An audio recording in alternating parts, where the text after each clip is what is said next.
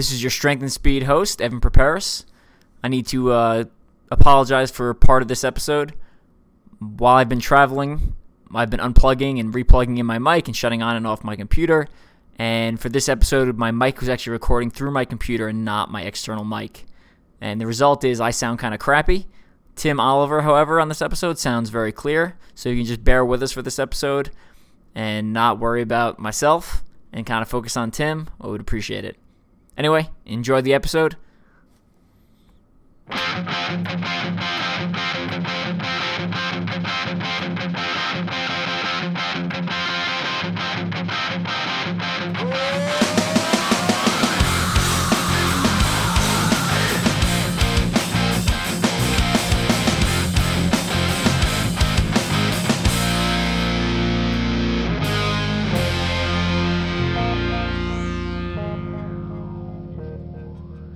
Welcome back to the Strength and Speed Podcast. I'm your host, Evan Perperis, and not joining me this week is Brenna Calvert. This week's episode is brought to you by Hammer Nutrition. Hammer Nutrition makes endurance supplements uh, from ultra endurance fuel like their Perpetuum with a fat carb protein mixture to gels to Heed, their electrolyte slash carb replacement. They also make whey protein with no additives, so it's just straight up whey. So if you like uh, their supplements, go ahead and head over to hammernutrition.com, check them out and use referral code 240887 for 15% off your first order. Also, if you want to know more about obstacle course racing and training plans, you can pick up my book, Strength and Speed's Guide to Elite Obstacle Course Racing off my website, uh, teamstrengthspeed.com. And we'll uh, plug that again at the end. Uh, since Brenna is not on the call today, I do have a special guest. It is Timothy Oliver, uh, 22-year-old obstacle course racer who lives in Sydney, Australia. If you follow World's Toughest Mudder, you'll know that he finished fourth overall with 95 miles last year at the age of 21. He's got some other uh, highlights, including the Aussie Suck Showdown, a 24-hour race where he finished first in 2016. He finished third in True Grit 24-hour enduro, uh, which we'll be talking about a lot during this episode, and finished first at 2016 Anzac Day 100-kilometer race. Uh, he's currently looking for some sponsors, so anyone listening to this, if you want to sponsor an amazing ultra distance athlete, you can check him out. And uh, he kind of his big events for the year are going to be World's Toughest Mudder and True Grit. So Tim, welcome to the show. Hey, great to talk to you. Yeah, it's uh, it's great to have you. Um, Brenna and I are actually both heading out to uh, True Grit Enduro this year, so we wanted to Oh. pick we wanted to pick your brain a little bit ahead of time.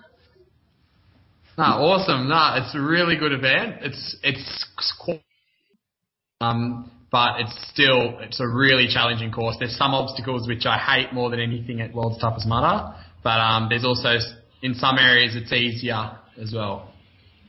Okay, so uh, you broke up a little bit there. So I think you said you said it's cold, right? Yeah, it does get quite cold. Not quite as cold as World's Toughest Mudder, or depending on the year, obviously. So it was, it's cold. Um, there's there's quite a bit of water in it still, and a swim, and quite a lot of. There's a whole mile of going through uh, knee deep to ankle deep water. Oh wow. How's the uh, how's the elevation compared to World's Toughest? So it, two or three minute minuscule climbs, and yeah, it's almost perfectly flat course.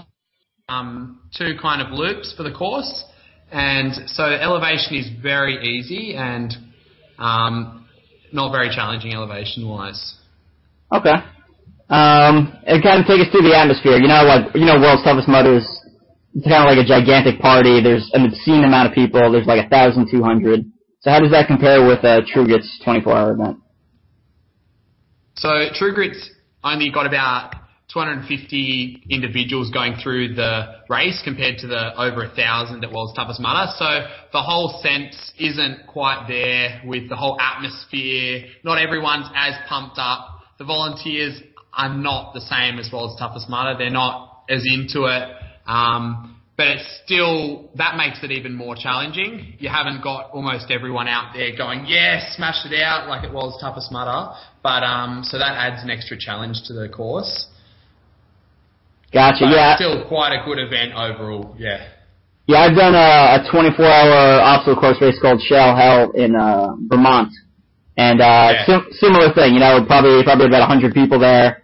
So you get more of that like ultra distance feel. Like if you you know if you've done ultra distance. You're on, you're on your own out there. You'll be gone for a little while in the night sometimes, and you won't see anyone for uh, at least a couple hundred meters. You'll just be running on your own, and um, compared to with World's Toughest, you're constantly running past people, or they're running past you, and you you feel like you're right alongside of them. Yeah, absolutely.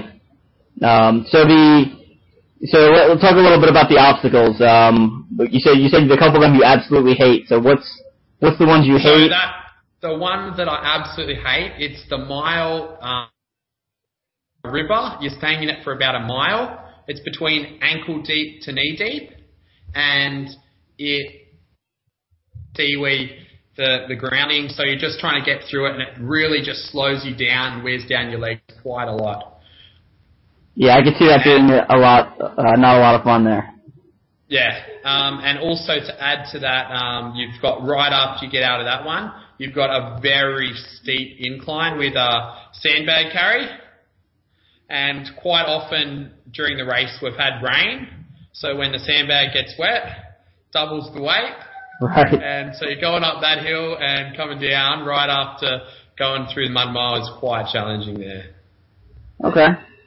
Uh, what's the? Is it like world's toughest, where if you fail obstacles, they do like a little penalty loop, or? So besides the sandbag carry and ammo carry, which are compulsory, um, instead of a penalty loop, they've just got a 10 burpee penalty. So it's not, it's not, it's pretty easy for the penalty. Just 10 burpees and then move on. Gotcha. Okay. Cool. So you're, uh, I mean, obviously you you crushed world's toughest this past year with 95 miles. I think I, I think I remember you passing me at some point and just cruising past me. I Um, remember, I remember going into the monkey bars um, with you, and there was a massive line, and just jumping pretty much straight into the water for that one. uh, yeah,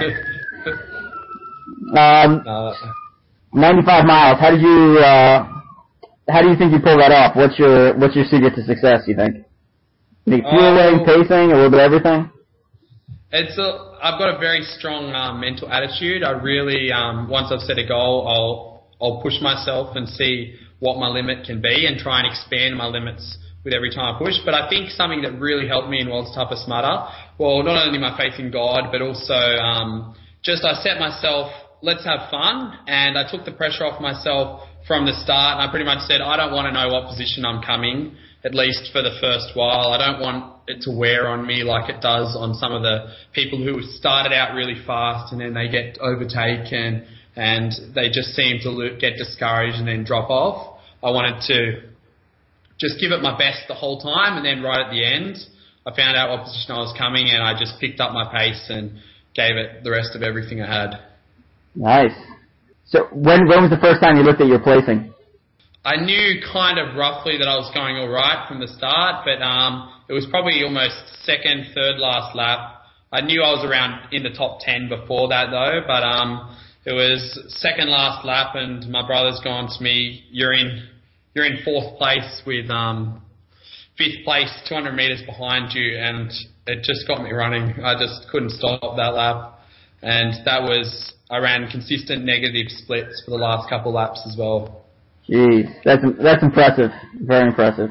I also think it's impressive that you managed to make it that long without knowing. I, I did something similar. Like I didn't really want to know until past the 12 hour mark. Um, and I think I I agree with you. I think that helps. It kind of takes some of that Yeah. pressure off, and you just kind of cruise for that first half or plus. Yeah, it took the pressure off. I still knew I was I was up there, which was really helping, and I was happy with how my lap times were going. And um, but then when it gets hard, it plays. I find it plays on my mind a lot. If someone runs past you and you're like, oh, I've just got overtaken another spot. But um, taking that pressure off, it just freed my mind up to just go for it and have fun and enjoy the whole experience as well. That's great. So how many years have you done uh, World's Toughest? So that's my third year, second year in Vegas. I also did 2013 in New Jersey. Okay, how'd you do the other two years? Um, so first year started off, I was doing quite well. Um, I was still quite young, and it was my the longest race I'd ever I'd ever done. So I started off quite fast. I was in fourth for a little while around the eight hour mark, then slipped down. My hammies went on me, and um, I only ended up with 55 mile, having to pull out about 13 hours in. Gotcha. So you just started out too fast, you think? Um, yeah. and also didn't have quite that experience with um, running 100 plus kilometers or and that. So my legs are. I didn't probably have the training on my legs for um, endurance. Gotcha. Yeah, you're uh, you're actually very young for like an ultra endurance athlete. Like that's uh, I'm I'm very very impressed that you're 22 and crushing these enormous races. I know my priorities were elsewhere when I was your age. Yeah, yeah. Well, I really enjoyed just seeing my limit. Like I started really young, and I always figured, well, I might not be able to um, run as fast as some other people, but I can I can keep going for longer than them. So that really helped. Yeah, I I I feel the same way. That's kind of how when I was younger and growing up, like I was never the fastest. So I was like, all right, well, I'll just run a little longer. Like, and eventually someone will be impressed that I'm running for a long time. And it just kind Yeah, of that's it.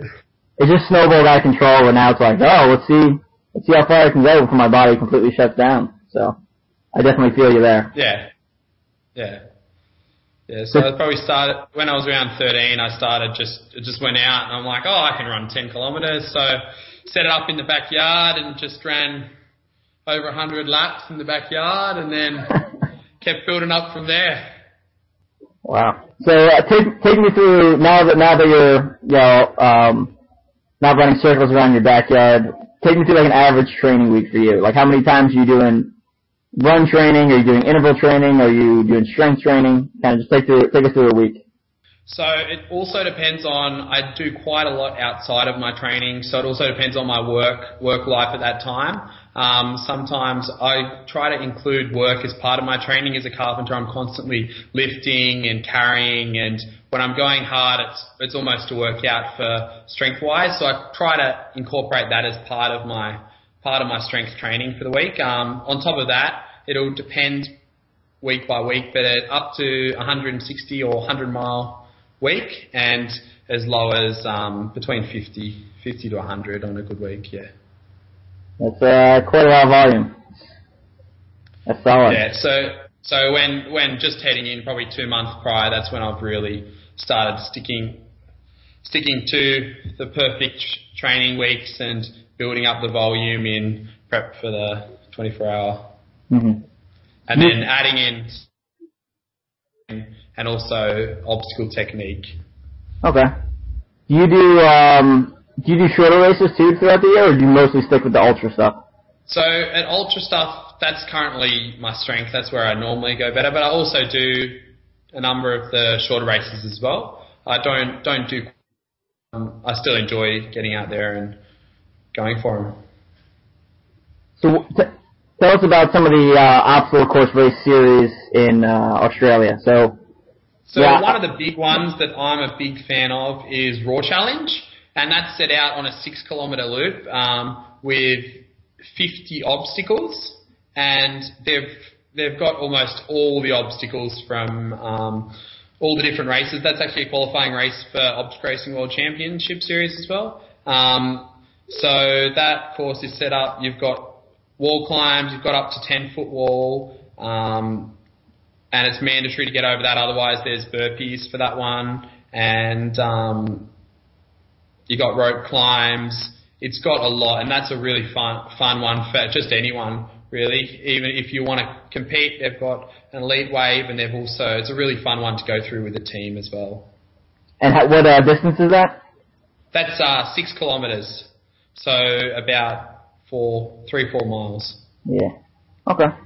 And then uh, obviously True Grit's one of the other major series, right? I'm Yeah. assuming. Yeah, True Grit's quite major. Their main one is the enduro for most of the people. A number of ones all over Australia, and they're, they're more army based. So because they've come from a more army background than Tough Mudder, they've they're including ammo carry. So you've got two like ammo boxes you're carrying out, um, and yeah, that's a really good event too. Um, they're really set up, and they're not they're not as big as some of the other big events, but um, they're Australian and they, they do quite well for themselves. Okay. Uh, what else? Are there any other kind of major series? Like I know in you know in America we have kind of the big ones are Spartan, Warrior Dash, and Tough Mudder. We've got Spartan as well. Um, so there's the Australian Spartan race series that goes on. Um, and a lot of the Aussies will still head over for some of the American ones too, but um, yeah, so it's just the same really with Spartan here, except obviously because it's smaller, smaller country, there's not as many events each year. So there's only about um, less than 10 Spartan events for the year in Australia. And yeah, um, so it's mainly Raw Challenge, True Grit, and Spartan and Tough Mudder would be the main ones, although Tough Mudder are not having many events at the moment here. Okay, yeah, I think they, they just started expanding some other countries in the last couple, last two to three years. That's what I'm yeah, tracking. they yeah about three years ago they had um, like about eight different locations. This year they've they've kind of and last year they kind of cut back to about two or three different locations in Australia throughout the year. Okay.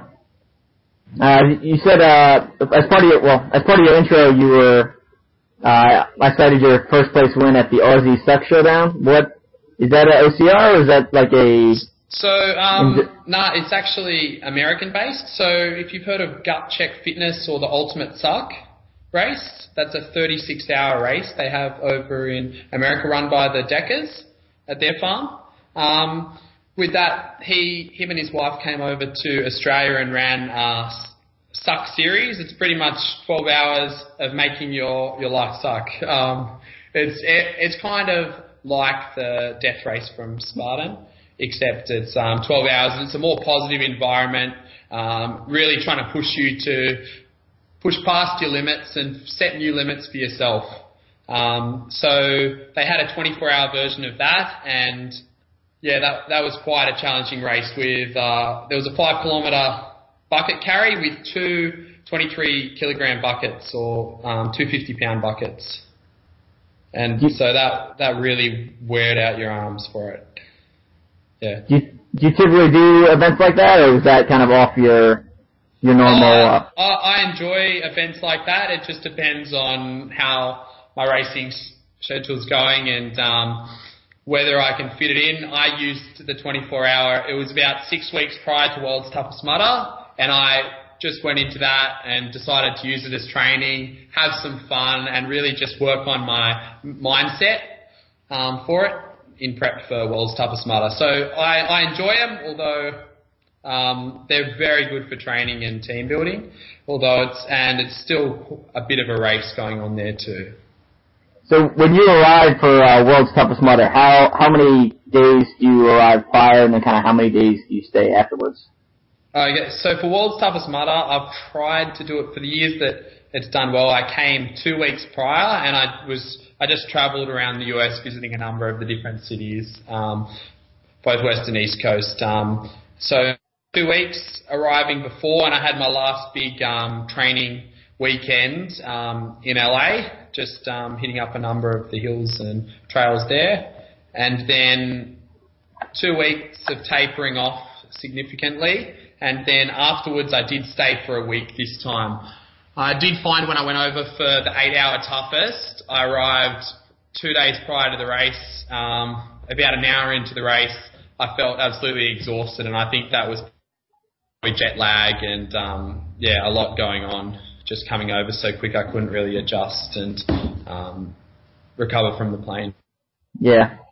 I actually, for 2015 World's Toughest, I was actually over on the other side of the world, um, in Lebanon, and I actually flew in, like, the day before, raced for Oh, 24 wow. hours, and then I got on a plane and flew back, and I felt like, like, while I was standing on the starting line, I felt fine, and I felt like I was ready to go, but, like, I feel like, I feel like my body just didn't have that normal extra gear it has. It felt, I just felt, like, in the middle of the night, I just felt sluggish, so. Yeah, that's that's exactly how I felt at um, Toughest Mudder LA. Um, I was I thought I was all ready. I'd done my training. Then I got to the got to the start line. I felt good.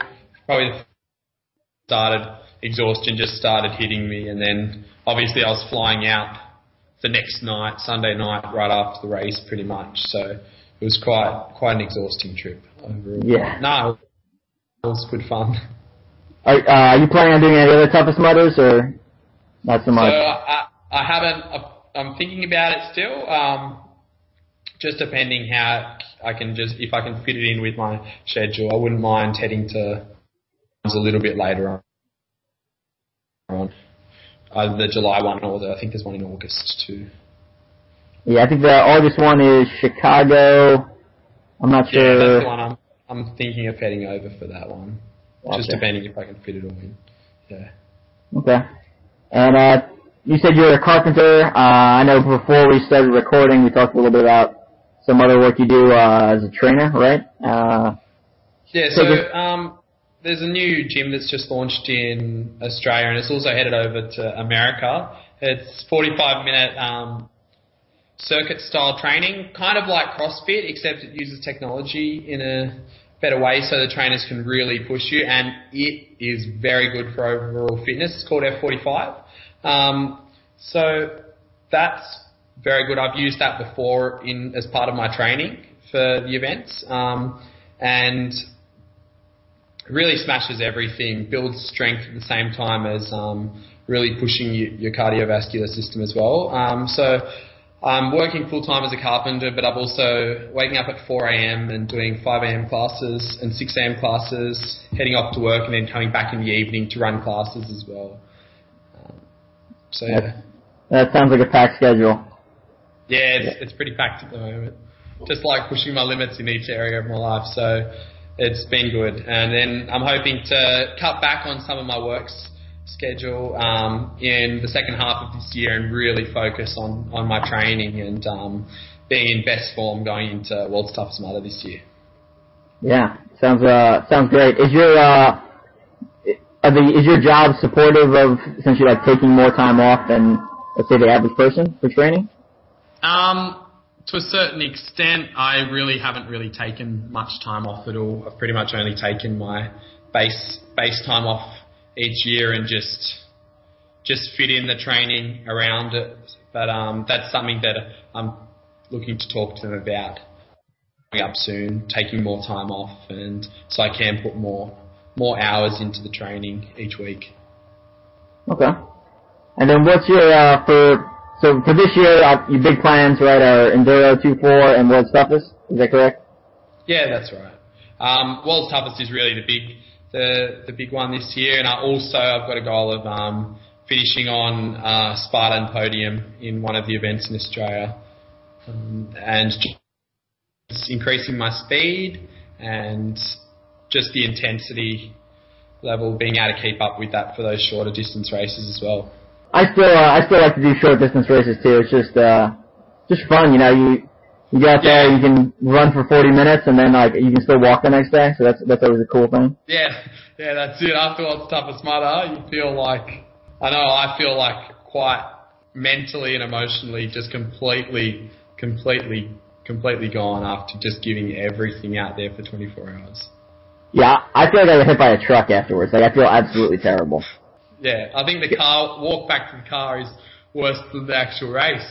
Yes, absolutely. Like with like I'm I look somewhat fine. I cross the finish line. I'm like, all right, I can make it about 10 more feet. I need to lay down. And then they're like, all right, now you have to move all your crap back to the car. And it's like, no, dude, I'm not. It's not happening. Like I'll, I'll just lay on the ground out here for for the rest of the day. Yeah, Yeah, that- that's that's exactly how I felt, pretty much. Someone take me out of the misery then. That's that's all I felt like afterwards. But it's such a good sense of achievement as well. Yeah, I know. It sounds like uh, it sounds like me and you are a lot on the same page. Like I, I go. In, I mean, that's in my event, the last event for the year. That's my most important event, and I, I will run my body down until it's got nothing left. Like, so I, Yeah. I, I I come out of that event and it's like, and I don't want to do anything uh, ever again.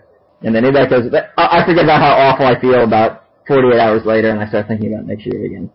Yeah, yeah, you you just and when you get that result that you're after, it's just worth it all in the end. Um, that you know you pushed yourself past what you thought was thought was possible and just kept going. All right. So your goal coming into 2016 was it was it a top five finish or what?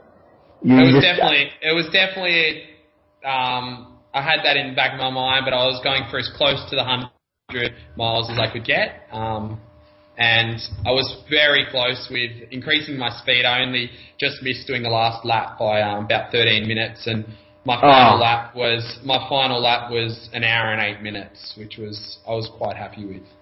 Yeah, that's that's moving. That's especially at that. Um, that's incredibly fast at that point in the uh in the night or morning, whatever. Twenty four Yeah. hours into the event.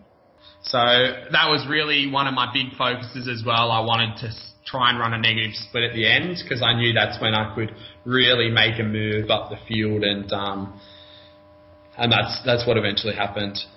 Yeah, because people towards the second half of the event, I mean, people just their pace drops dramatically. It's you know, I Yeah. mean, the majority of the field's walking, and if you can Yeah. if you can even sustain a jog, you'll move up the field. Yeah, for sure. It's exactly like that. And that's the thing. A lot of people will start out very fast, but then they realize too late that that's just not sustainable. And um, it's all about how far you get in the end, not how far you get right at the start. Very true.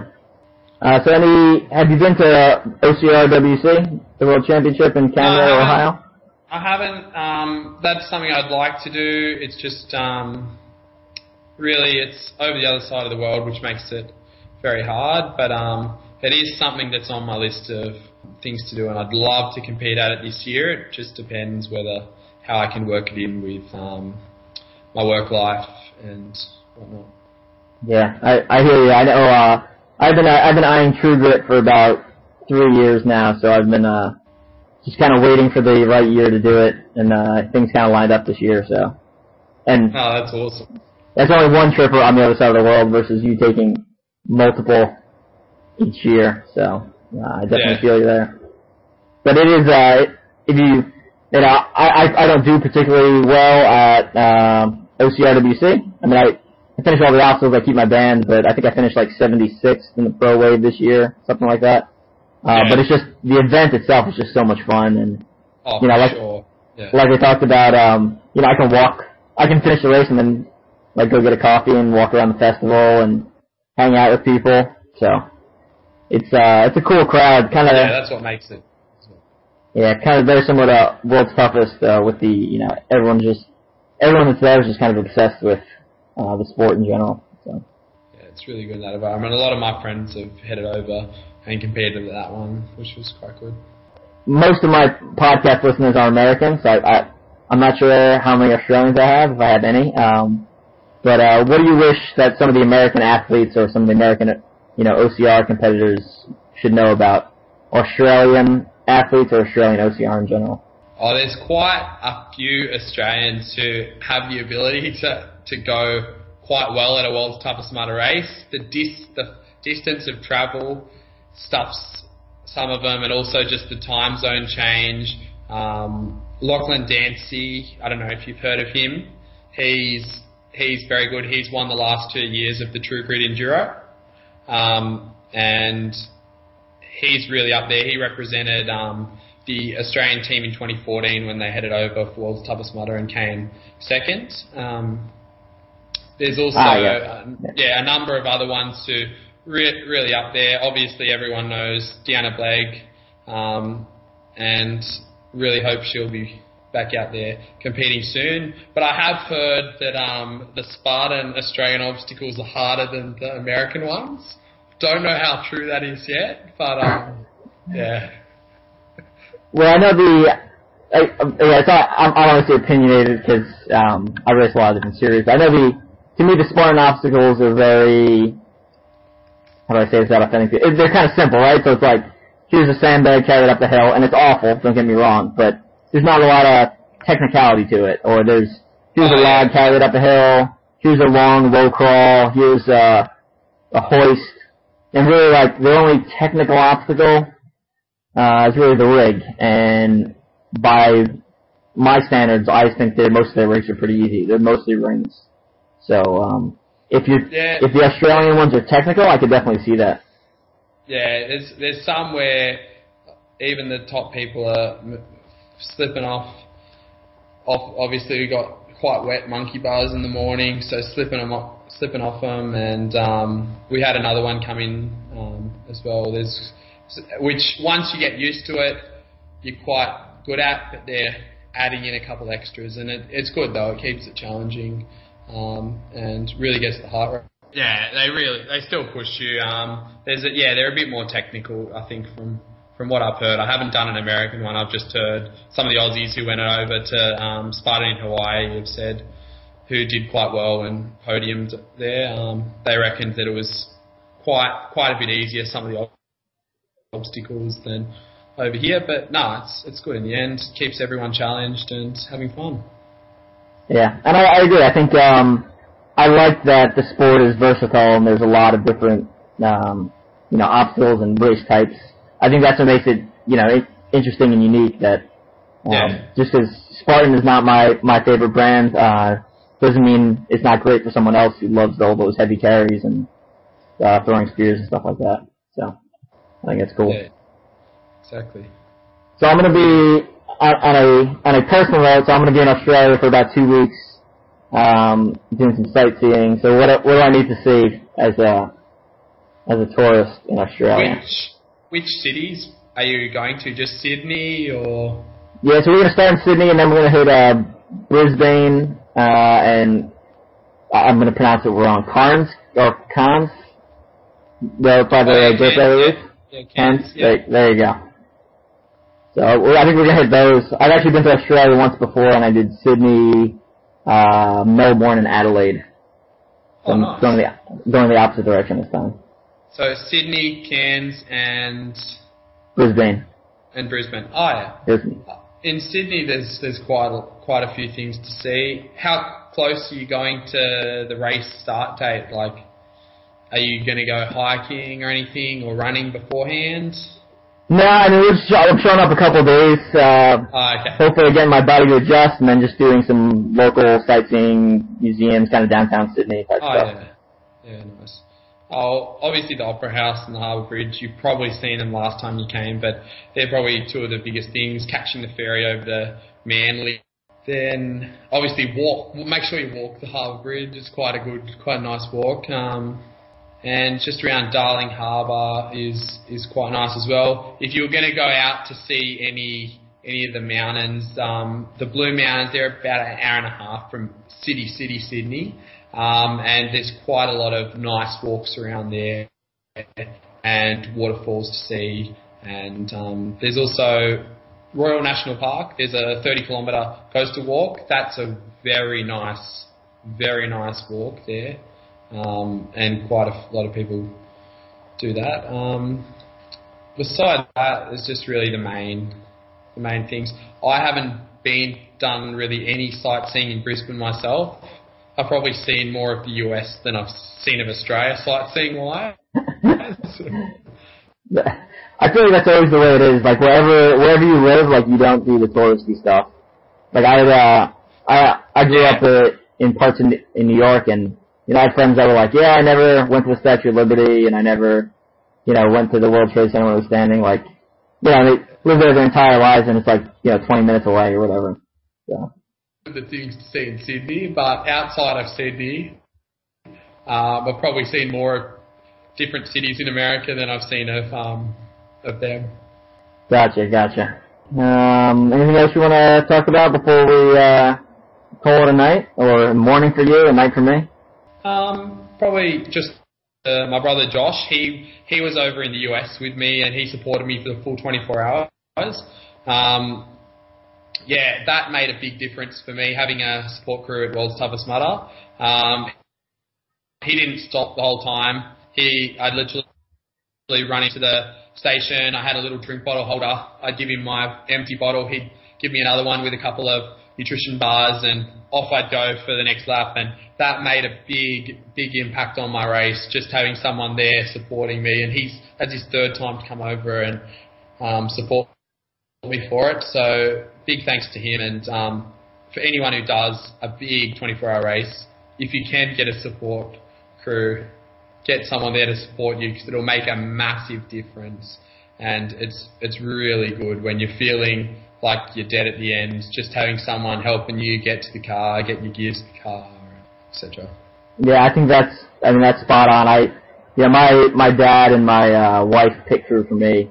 and I'm yeah, it's like you just need it. It's you know even something simple like oh I'm gonna take off my sock and like your abs cramp and your foot cramps and you can't bend over that far Yeah. like um Yeah, well, putting on your wetsuit in the middle of the night, they can quickly pass it to you and help you slide it on nice and easy when you're trying to zip up fast and head out and whatnot. Yeah.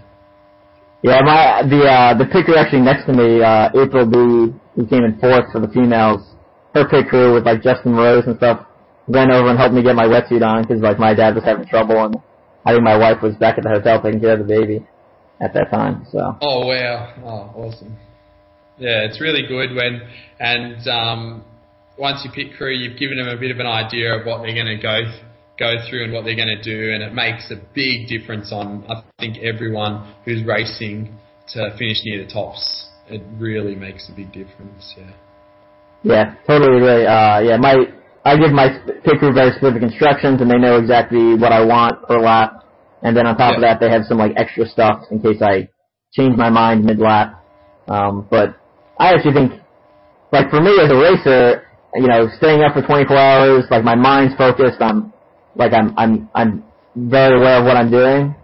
Like I think being a pit crew for me uh, personally would be like harder because you're, you're just kind of, you're Oh, waiting yeah. for an hour, an, an Yeah. hour, hour and a half for someone to run through and see you for a minute and then run away again. You know? Yeah, and they've got to when you they you come in, it's all action for them. They've got to be um, really encouraging as well through that that time. So that's that's quite challenging, especially for a 24 hour period, especially when they're probably almost falling asleep in between in between Yeah. laps. And I know my brother was setting an alarm to so he could have a quick nap in between laps and trying to get up and and make sure he was there right at the start, so I wouldn't have to go back to my actual pit. So I could just Right. walk inside and swap over and run out again. Yeah, I mean, I, I I mean, my my dad does the same exact thing. You know, that saves it saves minutes per lap that you you know you'd have to run Yeah. significantly faster to make up, right? Yeah. So that's- I think most of the top guys are doing that. yeah, big game changer, I think. We're like, I, I mean, obviously we're both kind of the ultra OCR athletes, so our Yeah, mindset yeah, I and really stuff enjoy the ultra. I'm trying to get into more of the because I'm still still quite young, so I'm still trying to get in, um, compete more with the the top guys who've been doing it for still a couple years longer than me for the shorter distance. Um, but nah, it's going it's going well. Um, your, your future's gonna be ridiculous. Like at at 22, I mean, I just wasn't even scratching the surface of my endurance. Like I'm 34 now, and I feel like I'm stronger. I can go, I can run longer and stronger and faster every year. Uh, Yeah. For the last decade, so uh, yeah, because I'm sure. 30's meant to be when you're hitting your um, peak for endurance in your 30s or late 20s. So Right. I'm hoping to just keep keep expanding and keep um, just growing as an athlete, and from there, yeah. yeah, I'm sure. You'll, I'm sure you'll be on the podium at World's Toughest in the next couple of years, if not this Yeah. year. So. Yeah, it would be good. Yeah, it was. I remember because I think um, at World Toughest last year, it was like third lap. I kept. I was like running alongside of you. I think back and forth for a bit, and then I think it was like my last lap, probably your second last, and I ran past, and you were there going. Oh, what lap are you on? Because you're worried I was overtaking Yeah. you from behind, and I'm like, oh, I'm on this one, and I was like, I saw you, and I'm like, is this the person that I'm meant to overtake? And I was kind of like, oh no, do I have to like, is this going to be a fight back and forth to, to the end? And I was like, oh, phew. Yeah, because you passed me, and I, you when you said lap you're I was like, oh, thank God, I don't have, I've got nothing left in the tank to battle this guy. Like he'll just, he'll just blow past me. Like I, I got no, I got nothing. So Yeah, because on it was right near the end, and um, it was Matthew Hansen was 200, literally 200 meters behind me. I couldn't see him, and I didn't know exactly who it was and what he looked like, and I knew Yep. of him because he'd competed before, and I was just I went out in the last lap. I actually had a Red Bull in my hand. I, I was just gonna go for it, like and it was my third lap of the race, obviously due to obstacles being clogged up, was um, about an hour and seven minutes, and then my last lap I finished off with an hour and eight minutes. So I was really happy with that, but I was I, I really felt that last lap. Eh? yeah, incredible. Good stuff. Cool. Well, uh, before we take off, any uh, final thanks or shout outs you want to give besides your brother? Ma- mainly my brother, but um, just also um, my dad as well. He's really um, he's gone through quite a lot health wise lately, but even from a young age, he's always encouraged me to really push myself and give my best in everything I did. And yeah, just my family mainly. Yeah. Great. It's been uh, Tim. It's been great talking to you. Uh, I will I will see you in let's see about six weeks when I'm in Australia racing uh, Awesome. next year. Hopefully, I'll, I'll keep you in my sights. Sounds like we might be going back and forth for a bit.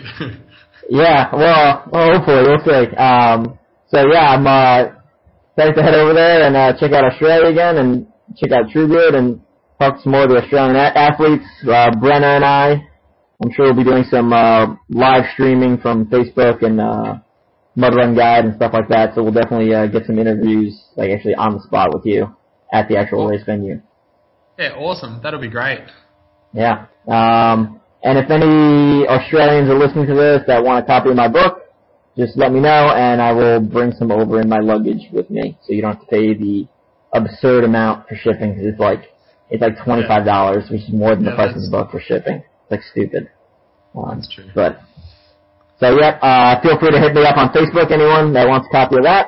And uh, Tim, again, thanks for joining us. Uh, looking forward to seeing you uh, twice this year, maybe three times that toughest. So, we'll, Yeah. um, so thanks again. Awesome. All right.